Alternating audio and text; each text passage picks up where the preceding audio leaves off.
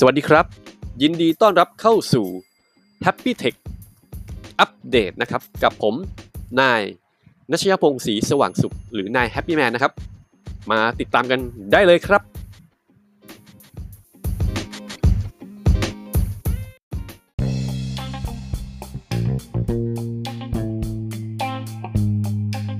มาแล้วครับ วันนี้มาข่าวแรกเลย Gojek เผย Insight 5เมนูยอดนิยมที่คน search หาบ่อยที่สุดบนแอปนะครับแอป Gojek ก็คือเป็นแอปหนึ่งที่เอาไว้สำหรับสั่งเมนูอาหารต่างๆ ในช่วงโควิดแบบนี้นะครับ Gojek ก็เป็นอีกแอปหนึ่งที่มีคนนิยมไม่น้อยเลยทีเดียวเขาบอกว่ามีการเผยนะครับ 5 เมนูนะครับยอดนิยมที่คนค้นหา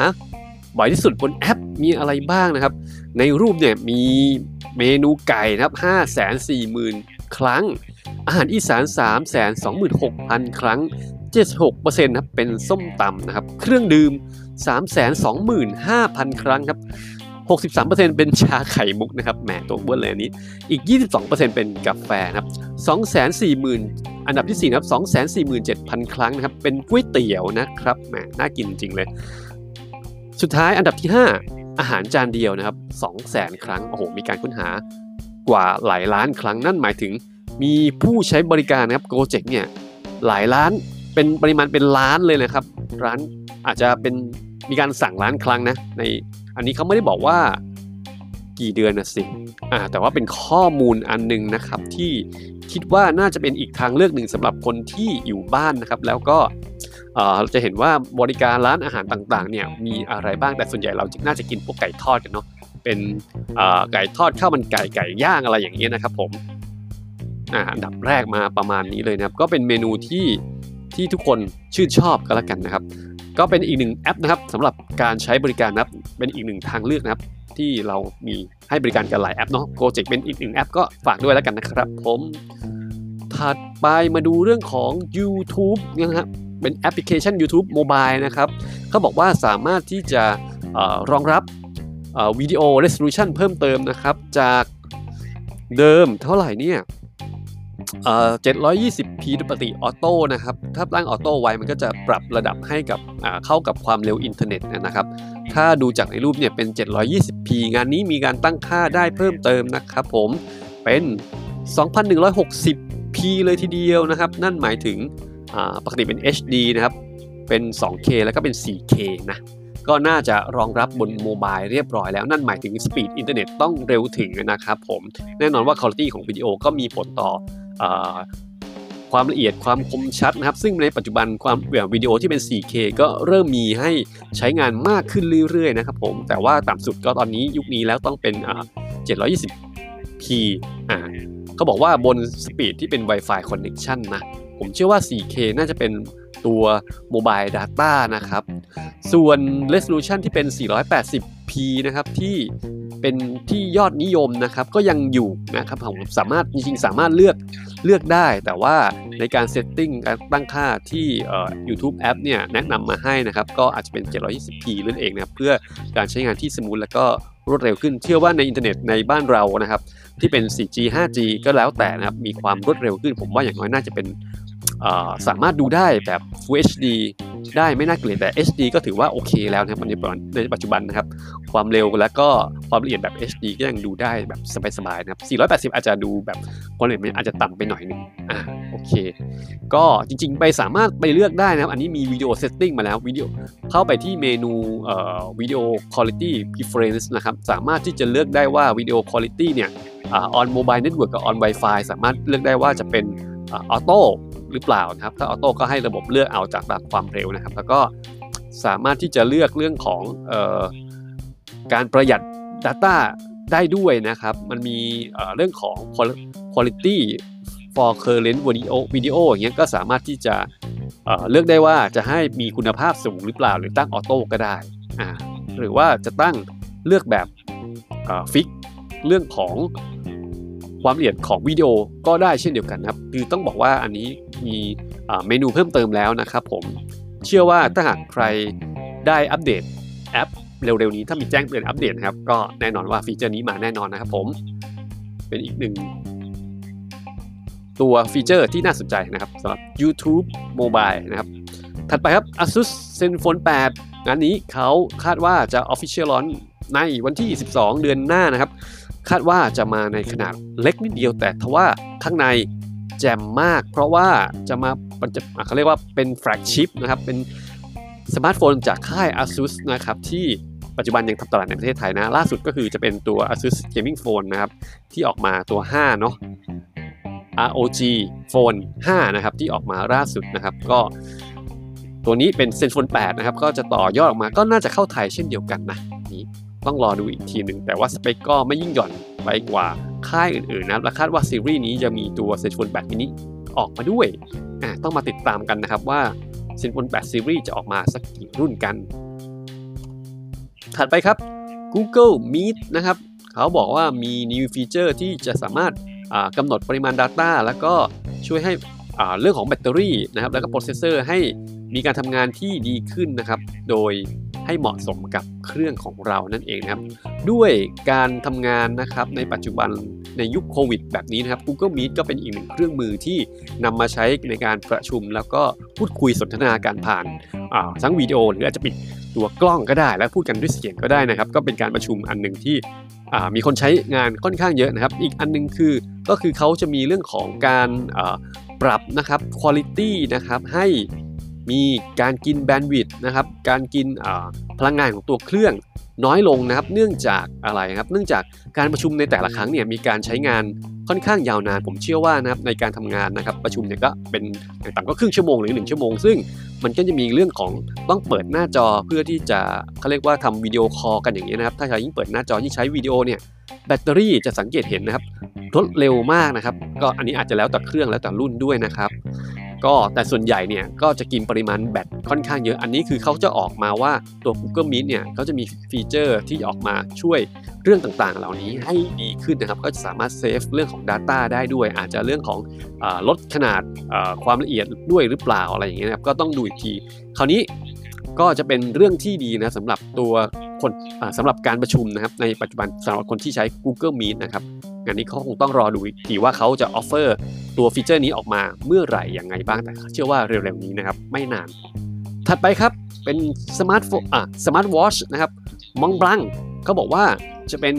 Luxury Smart Watch นะครับที่จะมาใน US นะ Montblanc สมาสมาร์ทวอชนะครับผมเชื่อว่ายี่ห้อนี้แม้ไม่ใช่จะเป็นคนที่อยู่ในเขาเรียกว่าอะไรนะ สายสาย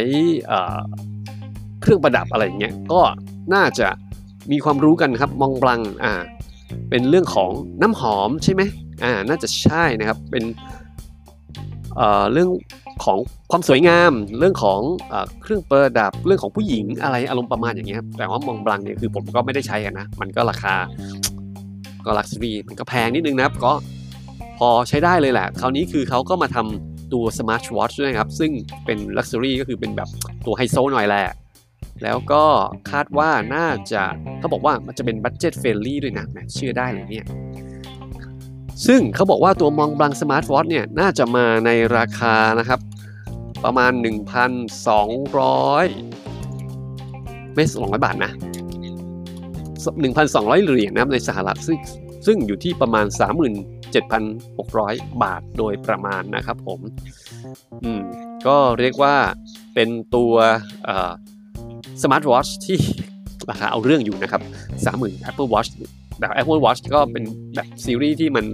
เขาเรียกว่าจับมือกับแบรนด์ค่ายต่างๆเนาะอื่นๆเนี่ยมันก็จะเป็นสมาร์ทวอชที่แพงคือมันเปลี่ยนสายอะไรเงี้ยเป็น Hermes หรืออะไรประมาณนี้ครับ แต่ว่าตัวเอ่อ Luxury Smart Watch ของ Montblanc นี่ก็แหมเอาเรื่องอยู่นะครับเขาบอกว่าจะมีสเปคหน้าจอเป็น 1.19 นิ้วนะครับถือว่าค่อนข้างอยากใช้ได้ แล้วก็ ตัวสเปคต่างมีแบตนะครับ 400มิลลิแอมป์อร์นะครับผมแรม1กิกแล้วก็มี storage ด้วยนะครับ8กิกก็สามารถเอาไว้ใช้เก็บพวกเพลงได้ด้วยนะครับ แล้วก็รองรองรับการกันน้ำกันฝุ่นด้วยครับ แล้วก็มีเรื่องของ NFC แล้วก็ support Google Pay ด้วยนั่นหมายถึงมาพร้อมกับ Google Wear OS นั่นเองนะครับ ถ้ามาในแนวนี้ ในนี้เขาไม่ได้บอกว่ามีอะไรอ่าเขาบอกว่าเขาบอกว่า ตัวนี้ไม่ได้ built in GPS มาด้วย อ้าว จะได้ละเนี่ย เพราะว่าถ้าไม่มี built in GPS นี่ โอ้โห ในราคานี้ก็ถือว่าต้องเป็นคนรัก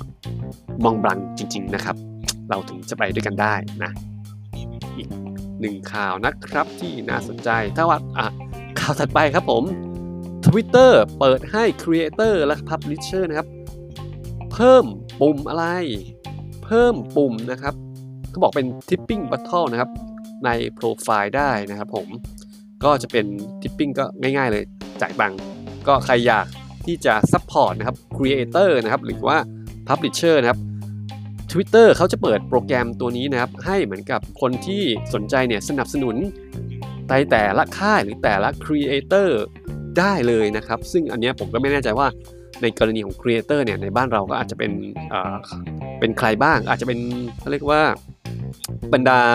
เซเลบต่างๆ หรือเปล่าอะไรเงี้ยก็ยังไม่แน่ใจเนาะแต่บรรดา publisher อย่างเช่นสำนักข่าวต่างๆอะไรเนี้ยคิดว่าน่าจะมีการ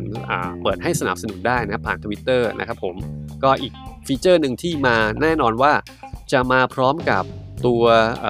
Twitter Space นะครับที่เป็นเรื่องของการสื่อสารด้วยเสียงนั่นเองนะครับที่มีการอัปเดตเร็วๆนี้จริงๆประเทศไทยเนี่ยมีคนได้ใช้ฟีเจอร์นี้แล้วในบางส่วนบางคนนะครับก็เป็นส่วนของการทดลองอยู่ ดังนั้นการมาของ tipping นะครับฟีเจอร์ หรือว่าการเพิ่มปุ่มในโปรไฟล์ให้มีคนให้ติปเราได้อะเรียกว่าติปแล้วกันนะครับ ก็สามารถที่จะมาส่งมาเสริมนะครับในเรื่องของ Twitter Space ให้สมบูรณ์มากขึ้นนั่นเองนะครับ ก็เป็นอีกการใช้งานหนึ่งนะ ที่ Twitter นี่มาเร็วเหมือนกัน Clubhouse เนี่ยเพิ่งมาไม่นานนะครับ Twitter Space หลังจากที่เปิดตัวมาแล้วนะครับ ในที่เรียกว่าเป็น beta แล้วกันใน close close beta ก็คือจะมีคนบางส่วนที่ได้ทดลองเนี่ยก็จะมีตัวฟีเจอร์นี้มาด้วยนะครับ ก็น่าสนใจอีกเหมือนกัน ถัดไปครับ Apple AirDrop เขาบอกว่า ผลเลยครับเขาบอกว่ามีรอยรั่วรูรั่วที่มีผลต่อ device ทั้ง 1.5 พันล้าน device เลยทีเดียวนะครับผม 15,000 ล้าน device นะครับ โดนกันไปบอกว่าการใช้ AirDrop นะครับของ Apple นะครับ device ทั้งหลายเนี่ยที่มีในปัจจุบันเนี่ยมันสามารถที่จะแท็บตัวข้อมูลต่างๆ ออกไปได้ด้วยนะครับ ในขณะที่มีการ authenticate นะครับ หาตัว Apple device ข้างๆ เนี่ย ระหว่างที่มีการ connection กันนะครับมันก็จะสามารถที่จะแท็บตัวแฮกเกอร์เนี่ยสามารถแท็บตัวข้อมูลต่างๆได้ด้วยนะครับเขาแจ้งว่าอย่างนั้นทั้งตัวโฟนนัมเบอร์ทั้งอีเมล address นะครับผมโอ้ก็เรียกว่าน่ากลัวนะ เพราะว่าปัจจุบันเนี่ยถ้ามีออกมาอย่างนี้แสดงว่ามันทำได้นานแล้วแหละแต่ว่าไม่มีคนเเขาบอกตั้งแต่ปี 2019 เนี่ยก็โดนไปแล้วนะครับ มีการโดนไปแล้วล่ะก็ไม่ไม่ ทำไมถึงไม่มีข่าวก็ไม่แน่ใจเหมือนกันแต่ว่าก็มีความเสี่ยงนะครับ ถ้าหากว่าแฮกเกอร์เนี่ยเอาข้อมูลเหล่านี้ไปแล้วก็เอาไปใช้ในทางที่นะอย่างเบอร์โทรศัพท์เนี่ยครับได้ไปก็อาจจะเอาไปปลอมหรือเปล่า หรือเอาไปทำอะไรที่ไม่ดีนะครับ อันนี้ก็น่าจะก็บอกว่าเอ่อ researcher เขา note note ไว้ครับครั้งแรกนะครับที่มีปัญหานี้คือในปี 2019 เลยนะครับผมซึ่งเอ่อเป็นเขาบอกว่าอินฟอร์มจาก Apple อย่างไม่เป็นทางการนะ ซึ่งผมเชื่อว่าอันนี้คือมันอาจจะเป็นแบบภายในเล็ก ๆ แต่ว่าเขาอาจจะไม่ได้มองเห็นถึงปัญหาใหญ่นะแต่อันนี้คือมีข่าวน่าจะมีหลายข่าว มีข่าวแล้วก็คือมีหลายเว็บไซต์อย่างเงี้ยครับที่ทั่วโลกเลยตอนนี้นะครับ ที่ตีข่าวนี้ก็แสดงว่าเอ่อเป็นข่าวที่ที่ค่อนข้างเอฟเฟกกับ Apple เช่นเดียวกัน Apple ต้องแก้ไขโดยด่วนนะครับผม ใครที่ใช้อยู่ก็ต้องระวังนับในการใช้ AirDrop ในปัจจุบันเลยนะ ต้องรอ iOS อัปเดตแล้วกันในเวอร์ชันหน้าผมเชื่อว่าน่าจะมีการแก้ไข วันนี้ขอบคุณที่ติดตามรับฟังนะครับ ไว้เจอกันใหม่ในวันถัดไปแล้วกันครับ สวัสดีครับ